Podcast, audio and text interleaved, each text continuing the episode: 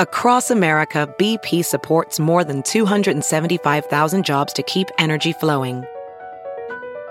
Jobs like building grid scale solar energy in Ohio and producing gas with fewer operational emissions in Texas.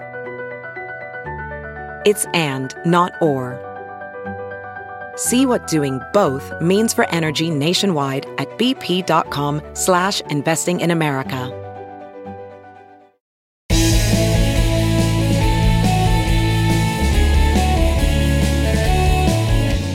Hello, good friends, on this Friday morning, July 21. Good to see you, and welcome to this week's Reporters Roundtable on the Bill Press Pod, where we get to hook up with three top political reporters to look back on the big news of the week. Well, it hasn't happened yet, but the big news of the week is still that letter Donald Trump received last Sunday from the Justice Department informing him that he's the target of the department's investigation into January 6th an almost certain sign that he'll soon be indicted on criminal charges relative to his role in the assault on the U.S. Capitol. So, what's this mean for Donald Trump, for the country, and for the 2024 Republican primary? And will this drive some Republicans to look for an alternative to the twice impeached, twice indicted former president? Or are some Americans actually looking for none of the above? Well, the group No Labels thinks so. They're trying to get a third party bipartisan ticket on the ballot. Is Joe Manchin their man? Meanwhile, House Republicans are devoting their time to building up Robert F. Kennedy Jr. and tearing down Hunter Biden. So, here to make some sense of it all, that and more, today's panel Jacqueline Alemany, congressional uh, investigations reporter for the Washington Post and contributor to NBC News and MSNBC. Hi, Jackie. Hey, thanks so much for having me today. Glad you're there. Thank you. Lynn Sweet joining us again, columnist and the Washington bureau chief for the great Chicago Sun Times. Hi, Lynn. Hi, Bill, and hi, everyone. And Leah Askarinam, uh, with her new job now, a contributing analyst to the Cook Political Report. Charlie Cook, a longtime friend, Cook Political Report, like kind of the best source for political news in Washington. Hello, Leah. Hey, hi, Bill. Hi, everyone. Okay, good to have you back. So we got to start with that Target letter. Um, Jackie, this is hardly Donald Trump's first rodeo, but putting it into context, this is uh, at least the other shoe hasn't dropped yet, but we know it's going to. This is the most serious, certainly, charge that Donald Trump has faced so far. That that's exactly right. We are now sort of in uh, wait the waiting, playing the waiting game, and, and waiting for uh, now an indictment to potentially drop after Jack Smith sent Trump's lawyers a target letter this past Sunday. Um, the statutes included in that target letter of what the former president could potentially be charged of are still unclear. Um, mm-hmm. But these are the most uh, the serious, you know, realm of charges that he could be facing. And you know, we have a general idea uh, of the the proliferation of charges and expend and extensive uh, and expected charges. Um, and are also still waiting on potential target letters to go out to other uh, key players who were involved with the former president's uh, scheme to overturn the election results. Um, we do know that the grand jury along the way, the past uh, year and a half, really has been presented with unsupported conspiracy theories that were promoted by Trump um, and reports that were commissioned by his team to dispute uh, the claims that he continued to make despite continually being presented with evidence uh, that his election falsehoods were just that falsehoods. Um, mm-hmm. And all of this activity comes as, as Trump is really facing myriad other legal challenges. Obviously, we just saw an extensive indictment laying out 38 uh, charges against him with regards to the classified documents case. Um, he is facing he, he's facing issues in Fulton County, Georgia. We're expecting uh, a, a, charges from that and some sort of resolution next month. And then there's obviously um, at this point sort of the bottom of the the criminal totem pole charges in um, the Southern District of New York brought by Alvin Bragg mm-hmm. related to mm-hmm. hush money payments to a porn star. Right. Uh, and Lynn, I mean, in terms of the historical context, I mean, we've never had anything like this before, right? In this country, this is a former president, looks like, who's going to be accused, indicted, charged with trying to overthrow the government he was elected to lead. Well, we've thrown away the term unprecedented a long time ago now. we need some point. new language here because it's it, it is unprecedented how unprecedented all this is in this current chapter of American history when it comes to Donald Trump his tenure in office and his tenure out of office in terms of what he's accused of, indicted, uh, what what uh, the movement he founded, Trumpism. We're in un. Uh, I'm not going to say totally uncharted waters because the United States has gone through different movements of right wingism and mm-hmm. extremism, and we come out of it. What is different in this case is that the leader is a former president who now is the frontrunner for the Republican nomination to be president again. Right. And about that, Leah, I mean, so yeah, he's former president. He's also, Lynn just uh, put it on the table, the frontrunner for the 2024 Republican primary for president. So, what impact does this or, or could this have on the 2024 primary, assuming he's indicted uh, by Jack Smith or by the well, grand think, jury? Yeah, I mean, I think the question now is is Trump the front runner despite all of the legal woes he's facing or because of those legal woes? Um, yeah. and I think it's actually fair to say that it's it's partially because of them. And and I it's not just because of the idea of you know a witch hunt or a two tier judiciary that uh, he's frequently bemoaning, but also the fact that you know, other Republican candidates have to talk about this as well. And now are, even if they're running against Trump, um, echoing his complaints about the judicial system and about, you know, a, a kind of different kinds of conspiracy theories.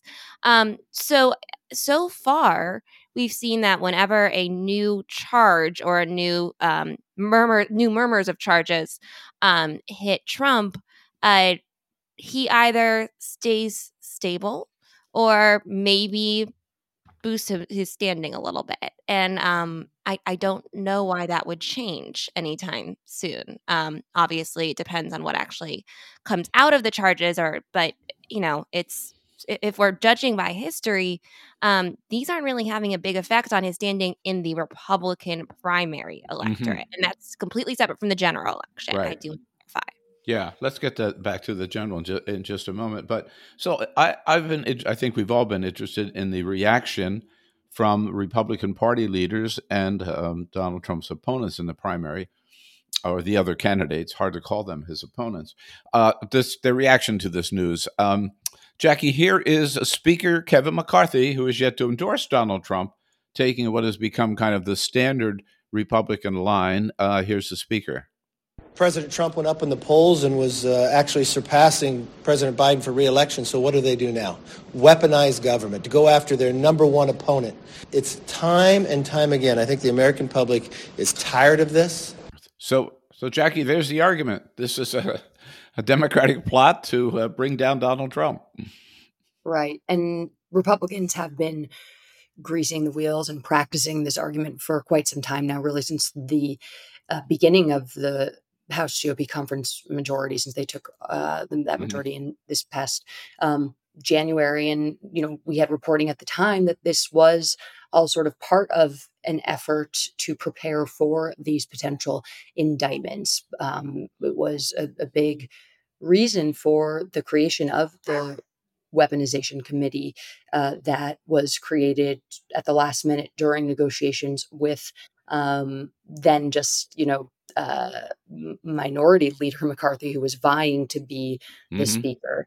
Um, but you know, Republicans at this point, at least in the House, ha- have have lots of practice at sort of skirting around the issue and talking around the issue rather than addressing it directly. Um, sort of lumping it in with some of these, uh, you know, ideas and and themes that they have repeated really um, from uh, throughout throughout the Trump Trump era, from the two impeachments to uh, the past two indictments um, to this this most recent target letter.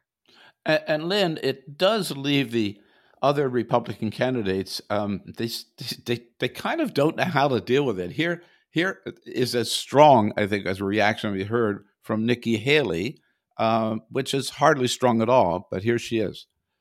This is going to continue to happen. You're going to continue to see lawsuit after lawsuit, indictment after indictment, which is why we've said we've got to go in a new direction. We have to have a new generational leader. We've got to leave this chaos and negativity behind. That's about as far as she'll go, Lynn, as far as any of them go.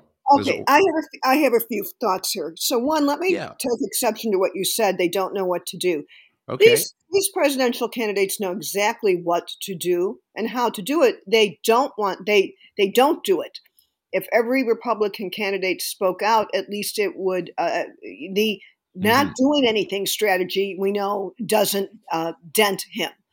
Okay. Also, when you listen to that quote from Nikki Haley, she is also crafting it that we need a new generation, which kind of skews it towards her and maybe against someone you know, uh, older than her. You need a new, a different Republican. Uh, that's that's a simple plea. I would think uh, that she that you're talking about that none of them make, with the exception of Asa Hutchinson and Chris Christie, yeah. and and now to a degree, Nikki Haley. But she she kind of said it right. But you you know there's a there's a lesson we learned from uh, advertising in both marketing and political advertising repetition is the key you don't just say it one and done mm-hmm. Mm-hmm.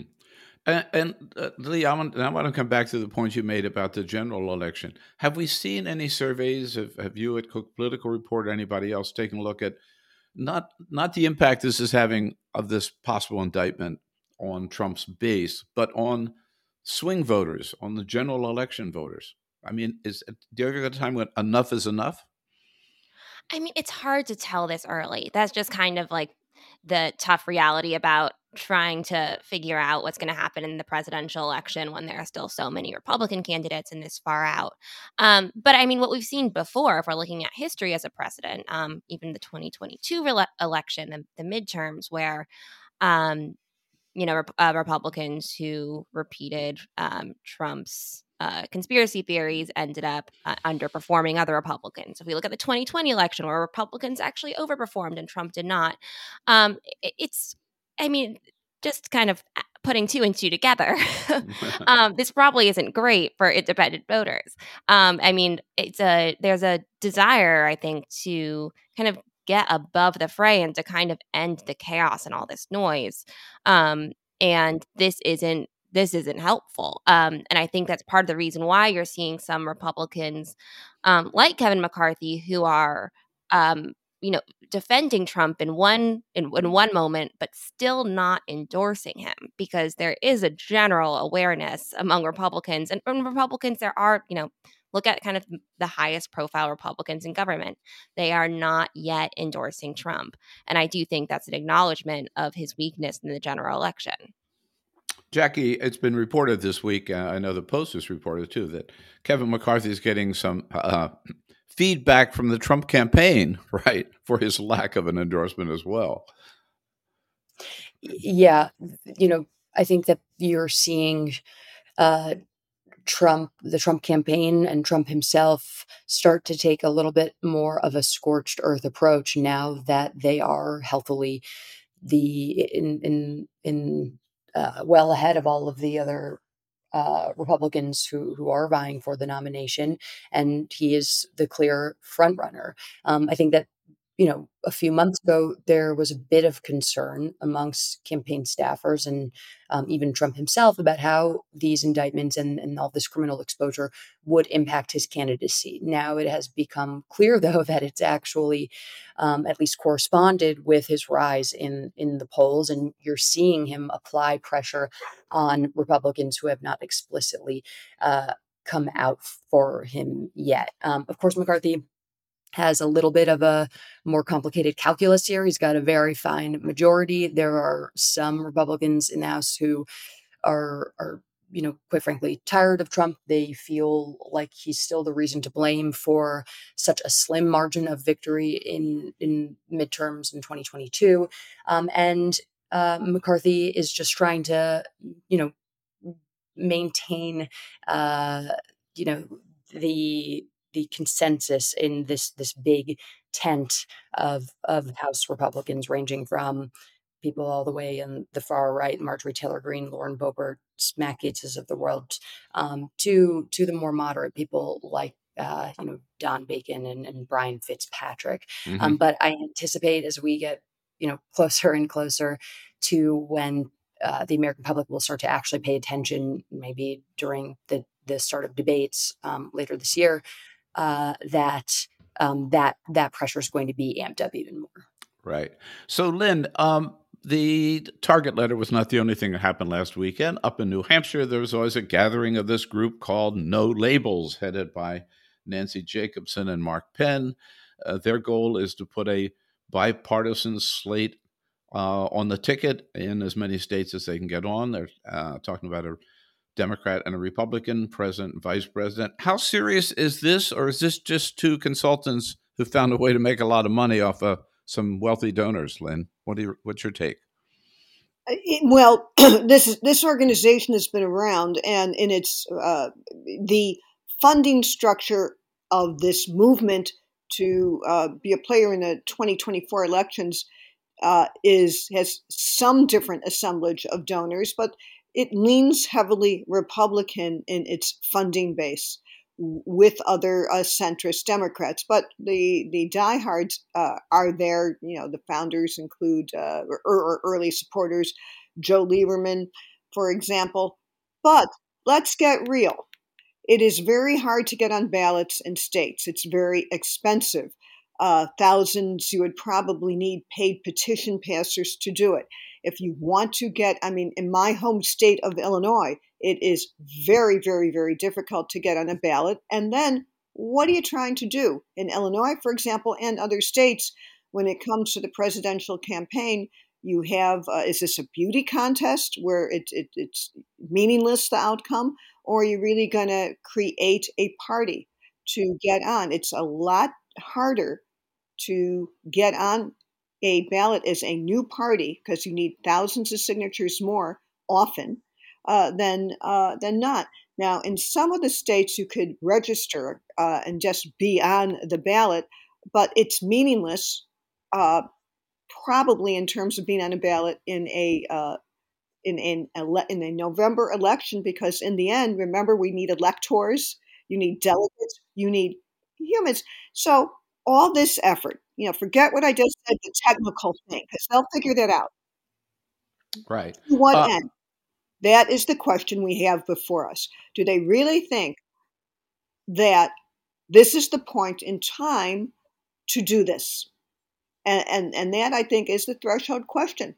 Do you not? So we have, as we have discussed, uh, in a sense, the, the threat of Donald Trump to democracy here.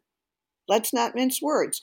This is a particular point in time, and um, it's appealing, I suppose, to say everybody should meet at the center. I'm, who's against that? Compromise, uh, civility, the civil process, institutionalism.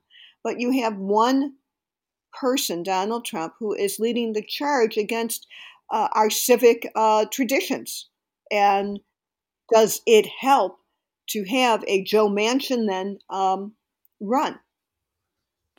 Uh, but that's the primary question. Leah, how many states would they have to get on the ballot to make a difference? And let me ask the, the adjacent question I too is isn't it clear that this if they were to succeed, it would hurt Biden more than it would hurt Trump? I do think that is the big question. And, and part of it is that the polling is not clear this early on. What is it that these potential third party candidates, no label candidates, wh- what would they do in 2024? But what we do know um, is that Trump has what we like to call in an elections world has a high floor, low ceiling. Um, so uh, we know that uh, Trump, um, you know, he he has a, a base that he tends to get kind of no matter what, wherever he is. Let's say it's like 20, 30% of the vote. Um, and then the question is, how high can he get? So in 20, 20, um, Trump actually got pretty much the same share of the vote as he did in 2016. In 2016, he won like 46.1% of the popular vote. And in 2020, he got closer to 47%, like less than a 1% difference. The difference is that Biden got over 50% in that 2020 mm-hmm. election, right? And so if if Trump manages to stay around 46%, how low can a third party candidate bring down Joe Biden? How low can that floor get for Trump or that ceiling get for Trump so that he can still win even if he's not getting a majority of the vote, which I think is is pretty I think we can say pretty safely he is not going to win a majority of of the popular vote. Mm-hmm. Uh, I, I just have to ask this one question before we take a break. J- uh, Jackie, they're talking about Joe Manchin. I mean, like, can we be honest? Is Joe Manchin really uh, the timber of a presidential candidate? You know, he, I think he'd be lucky to win reelection in West Virginia these days. Yeah, I mean, I I think Joe Manchin thinks that he could be uh, a potential candidate. Clearly. Um, yeah, and, and, has communicated um, as much to donors in, in closed door meetings. Um, but, you know, when you look at the numbers and the, the reality of the situation, um, it's probably he, he probably has a, a, path, a better, clear path to being a spoiler than mm-hmm. an actual um, candidate or or than president. And you know, I think if you look at his track record um, in Congress so far, uh, he's tried to position himself as a, a deal maker, but he eh, the reality of it is that he hasn't um, been as effective yeah. Uh, and in the weeds on, on policy as I think people, mm-hmm. at least he would like for the American public to believe. Yeah, that's why I've been surprised. Yes, please, Leah. Can I add something there? Um, I mean, you were saying, Bill, that like he might have a better chance winning his own home state. That's like the big question for Joe Manchin right now is if he does run for reelection in West Virginia because he is up for reelection, does he think he can win? And he has a much tougher opponent this time around, likely Jim Justice, though he does have a primary, than he did when he last ran in 2018, which was also right. a really good year for Democrats. So like that probably is part of Joe Manchin's calculation. Like if he's not going to win reelection West Virginia, why not give it a shot? Um, so I would I would kind of wait to see some of the West Virginia polling also and see what his chances look like there before he decides a 2024 presidential well, run. Okay, well, there is other news of the week that we'll get to after a quick break here. Uh, we uh, have skirted around the 2024 Republican primary, which does seem to be locked into place, and there were some wild hearings in the House on the Hill this week. We'll get to that and a lot more with uh, today's panel, the Askarinam Lynn Sweet and Jacqueline Alemany, after a quick break here on the Bill Press Pod. And today's roundtable is brought to you by the Laborers International Union of North America, or LIUNA, good men and women of LIUNA, over a half a million strong. They are kind of the backbone of the American labor movement, very active in the construction field, uh, just millions of new jobs, rebuilding our infrastructure, active in the energy field from old fashioned pipelines to new solar, solar panels and wind turbines. Uh, and also active in the healthcare field. Under a new president, Brent Booker, the new president of the laborers, taking the place of our longtime good friend Terry O'Sullivan. So we salute the members of LIUNA, salute uh, new President Brent Booker, and thank them for their great work rebuilding America. Thank them for their support of the Bill Press Pod. Have you heard you can listen to your favorite news podcasts ad free? Good news. With Amazon Music, you have access to the largest catalog of ad free top podcasts included with your Prime membership. To start listening, download the Amazon Music app for free or go to amazon.com slash ad free news podcasts. That's amazon.com slash ad free news podcasts to catch up on the latest episodes without the ads. As you write your life story, you're far from finished. Are you looking to close the book on your job? Maybe turn a page in your career? Be continued at the Georgetown University School of Continuing Studies. Our professional master's degrees and certificates are designed to meet you where you are and take you where you want to go. At Georgetown SCS, the learning never stops, and neither do you. Write your next chapter. Be continued at scs.georgetown.edu slash podcast.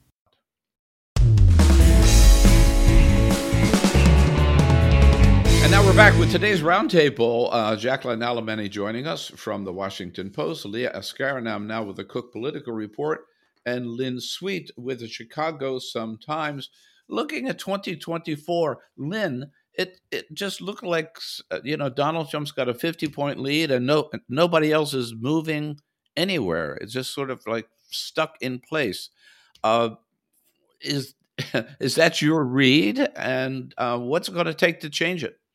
Well, I agree that's the snapshot in time that is today.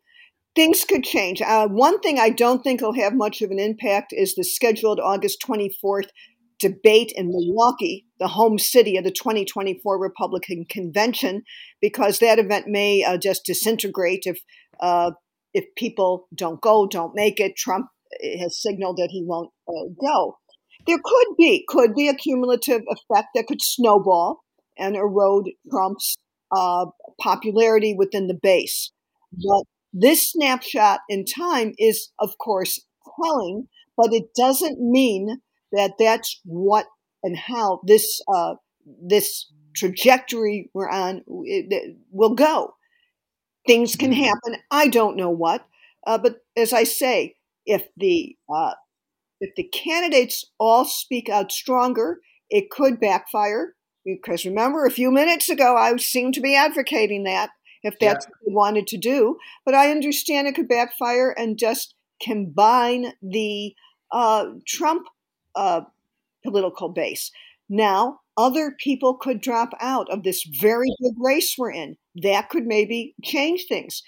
Uh, there are too many people running right now. If if we're talking just the political question on the table is is the nomination of Trump inevitable, as long as so many people are running, yes, you have divided the opposition to Trump. Answer have less opposition. So this can change. Yeah. And uh, uh, Leah, where's the uh, DeSantis reset that we keep hearing about? Right? Wasn't it?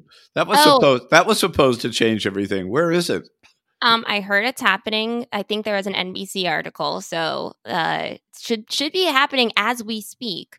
I mean, what's um kind of wild, and this is actually something that Jacob Rubashkin at Inside Elections noted on Twitter this week, that around this time in the 2016 election is when Trump finally passed uh, Jeb Bush in the polls. Like we are hitting that point where it's not really like it, it, we're going to start seeing who the front runners are. Um, and so DeSantis has been kind of, I mean, he's been kind of hovering around the same spot, maybe declining a bit. Um, and so I think like the only options at this point are a reset with the caveat that um, we haven't seen a lot of Iowa specific polling. And if DeSantis pulls something off in Iowa that, you know, if he pulls off an upset there, then that does change the trajectory of the election. So, you know, we just have to wait another six months to see how the, to see the shape of this election. Uh, you know, Jackie, uh, Lynn mentions there's so many candidates in there, they're dividing it up, but none of them seem to be going anywhere. Is there anybody else in your mind that could jump in and kind of shake things up and take over?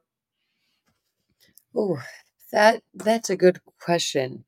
Um, I mean, I have full transparency here. I have also not been out on on the road and mm-hmm. um, feel like I can't necessarily answer that question as accurately as I'd like because I have yet sort of to take the temperature of um, the the electorate and, and what voters are angling for right now.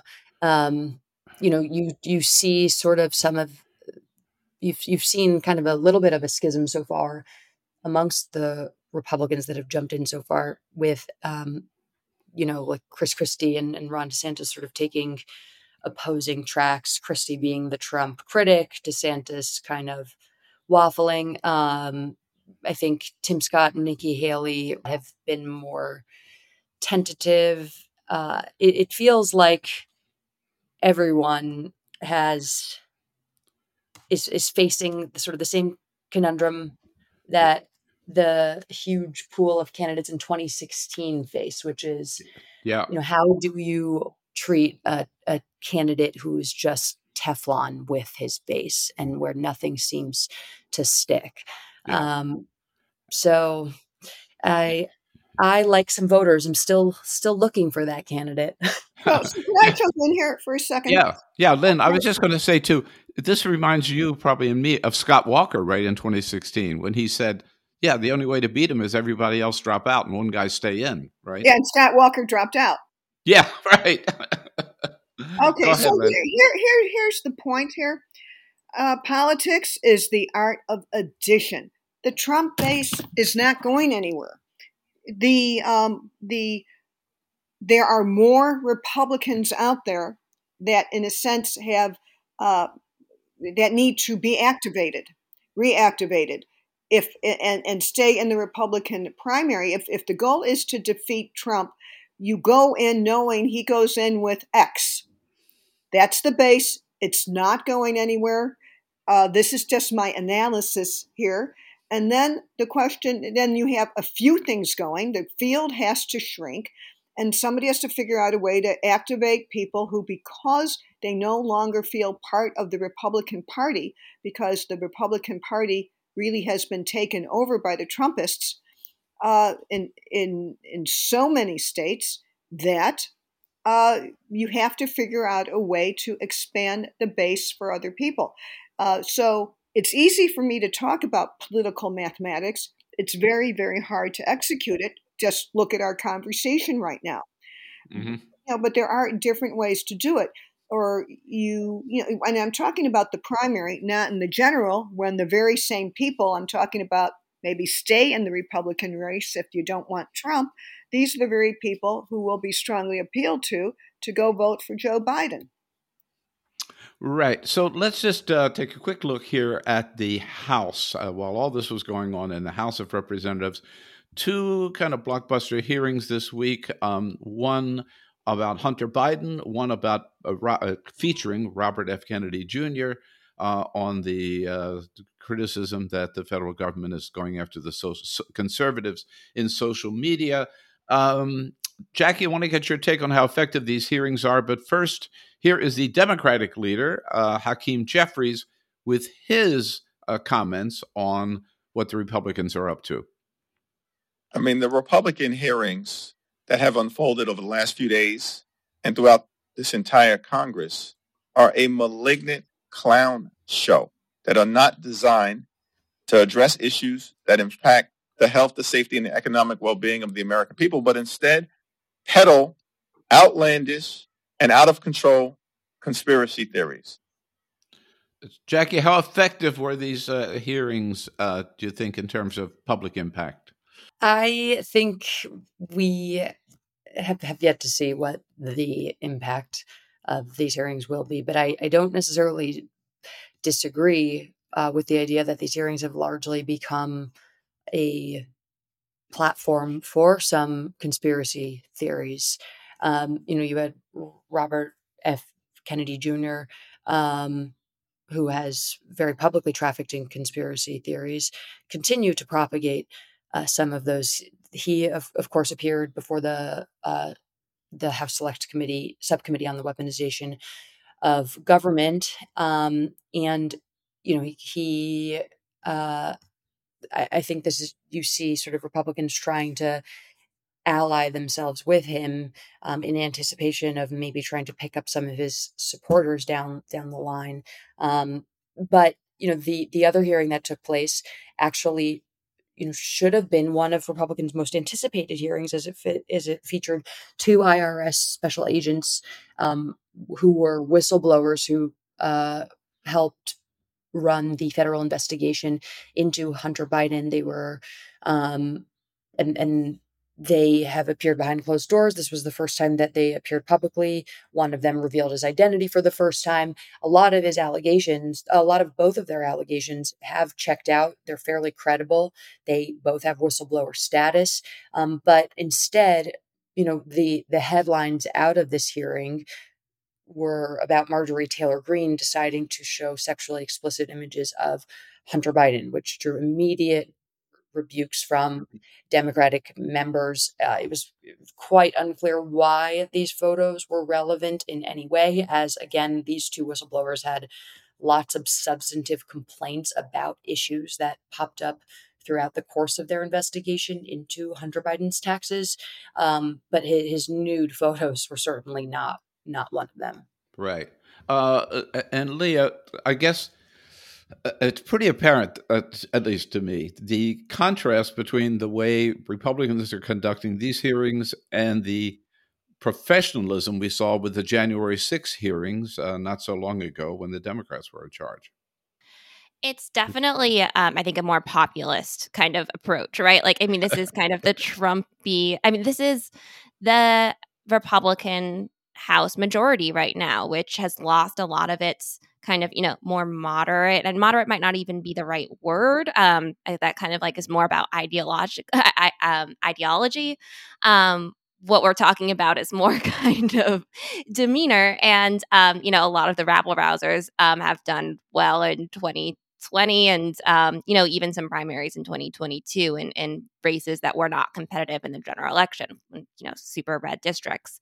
Um, so i mean it's not surprising. This is like the tone of the republican party that um, you know the house majority wants to set. But I will say that if you look around the country, um, there are a whole bunch of candidates who are trying to distance themselves from this kind of image. Um, I was just writing about, I was just telling you before we recorded about a a house race, a special election in Utah, super red district. Um, and like none of the top three or none of the three Republicans who are going to appear on the primary ballot are even mentioning Trump. Like they don't even, like they don't want to bring up his name and they won't say whether they support him. And they're all talking about how they don't want to perform political theatrics and want to be pragmatic.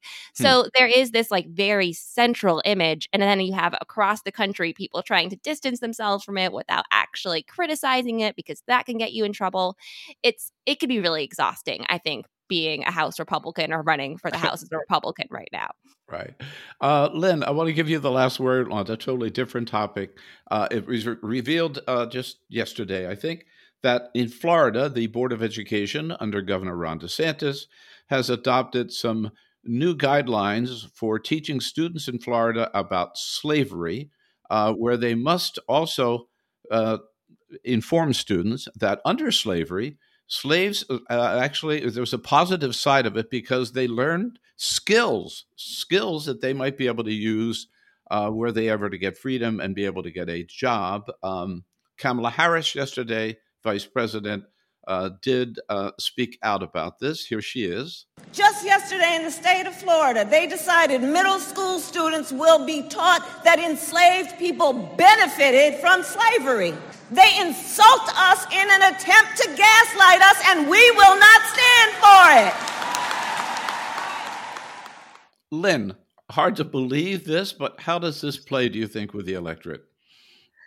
Uh, where to start on this question as you know this this this uh, dangerous justification for slavery and opening this up at this point in time is uh, is a calculation to that is based, as you just noted, in politics to polarize and rip apart. It, it's it's just so crass in its intent. Uh, but let me go back to some of my other points. In terms of bringing out voters, who will this appeal to that isn't already in that camp? How does this broaden anybody's political base?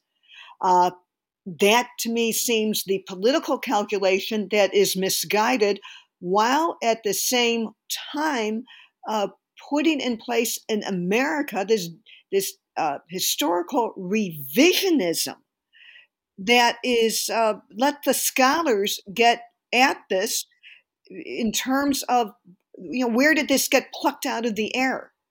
You know you the where does this stop? And i think when you just look at uh, how you analyze history and slavery uh, does this what does this justify? Because some slaves got some useful skills that were useful to the slave owners? Do you read i mean what needs to be explored if indeed this ever is a chapter in any education.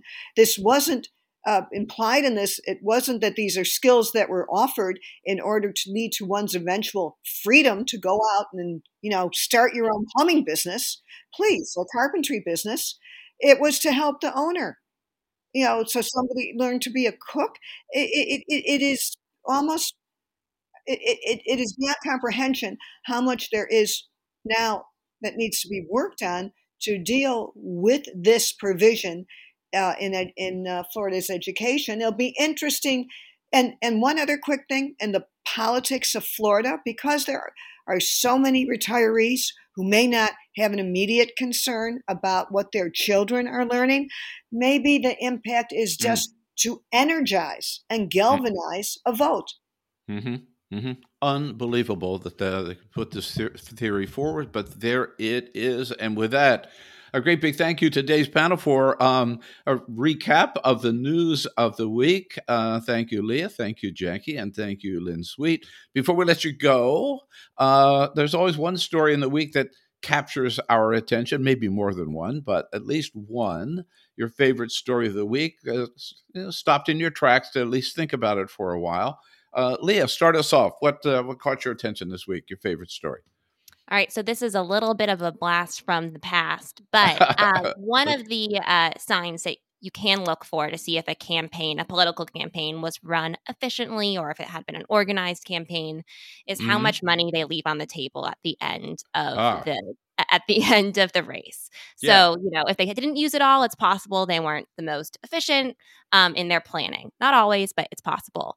Um, so, Greg Bluestein, the wonderful reporter from the Atlanta Journal Constitution, um, reported that uh, Herschel Walker, the Republican who lost to Raphael Warnock in 2022, um, still has nearly $4.5 million in his account, and donors are asking for their money back at this point. and in some cases, uh, it looks like they are they are getting that, that money back. Uh, so it's a fun read in the Atlanta Journal Constitution. Greg Bluestein, highly recommend. I like that. They deserve it back, right? They gave it to be spent in that race, and it wasn't spent. So yeah, I, I, yeah, I don't know we'll see what happens. How about you, Jackie? Uh, your your particularly favorite story of the week?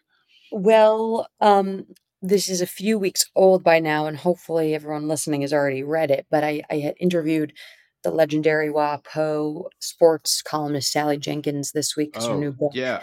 is out, which I highly recommend. And um, in advance of that interview, I reread the brilliant profile she did of Martina Navratilova and Chris mm. Evert, which is just a beautiful uh, story on on friendship and you know overcoming cancer and loss and grief and it's just it's a really memorable uh gripping story and everyone should read it all right, good. You know, Sally Jenkins is one of the best reporters I think we have. Um, yes, great, great person. Look forward to reading her new book as well.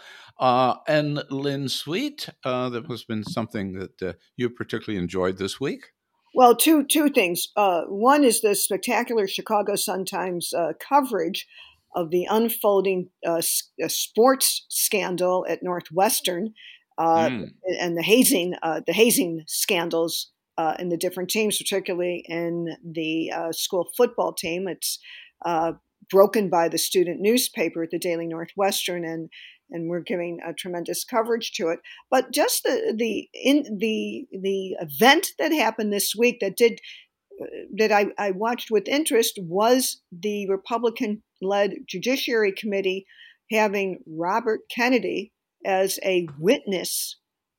Yeah. You, you yeah. totally at their hearing, and uh, Kennedy's who says he is a Democrat running for the Democratic nomination, letting himself be used in a Republican hearing as a Republican witness, and sitting behind him was his campaign manager.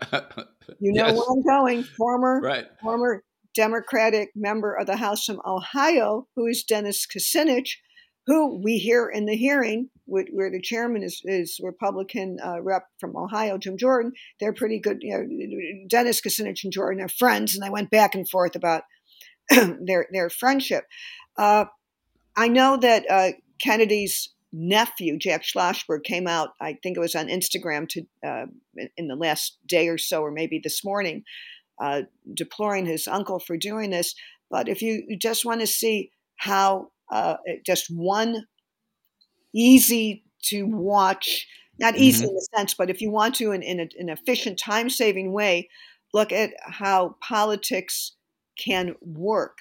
You look at how Kennedy allowed himself to be exploited by Republicans for his particular end, which will not lead up to being the Democratic nominee. Right. Yeah, I thought it was a sad moment for the Kennedy family and for America, but uh, you're right. He let himself be used and I'll pay the consequences. Uh, so I got to tell you, my favorite story of the week was the ad that Joe Bi- the Biden campaign uh, oh, yeah. released. Oh, yeah. They they found out about a speech Marjorie Taylor Greene gave where she accused Biden of wanting to complete the legacy, uh, the work of FDR and LBJ. Joe Biden wrapped it up and put it out as an ad for his campaign. Here's just a little clip of Marjorie Taylor Greene she th- attacking uh, Joe Biden. Joe Biden had the largest public investment in social infrastructure and environmental programs that is actually finishing what FDR started that LBJ expanded on and Joe Biden is attempting to complete programs to address education, medical care, urban problems, rural poverty, transportation, Medicare, Medicaid, labor unions. And he still is working on it. of course, Joe Biden put that out uh, with the tag, I endorse, I, my name is Joe Biden, and I endorse this message. Uh, it got 40, so far, I've seen 40 million views uh, online. So Biden turned that around to his own advantage, which I thought was just a funny moment in politics and and a very very uh, I thought smart strategy on the part of, of, the Biden people, whoever had that idea. Uh, and that's it for today's Reporters Roundtable. Again, a great big thank you to Leah Askarinam from the Cook Political Report, Jacqueline Alemany from the Washington Post, and Lynn Sweet from the Chicago Sun Times. A thank you to our panel and a thanks to all of you for joining us today. Hope you have a great weekend. Two big movies out this weekend Barbie and Oppenheimer. So uh, go try to see them both. Um, remember, movies, we used to do that before COVID. Now we can get back into it.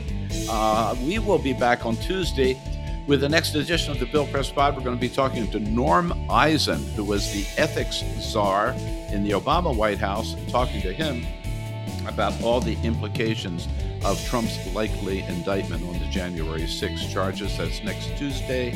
So have a great weekend, everybody. Try to stay cool and come back and see us on Tuesday for the next edition of the Bill Press Pod.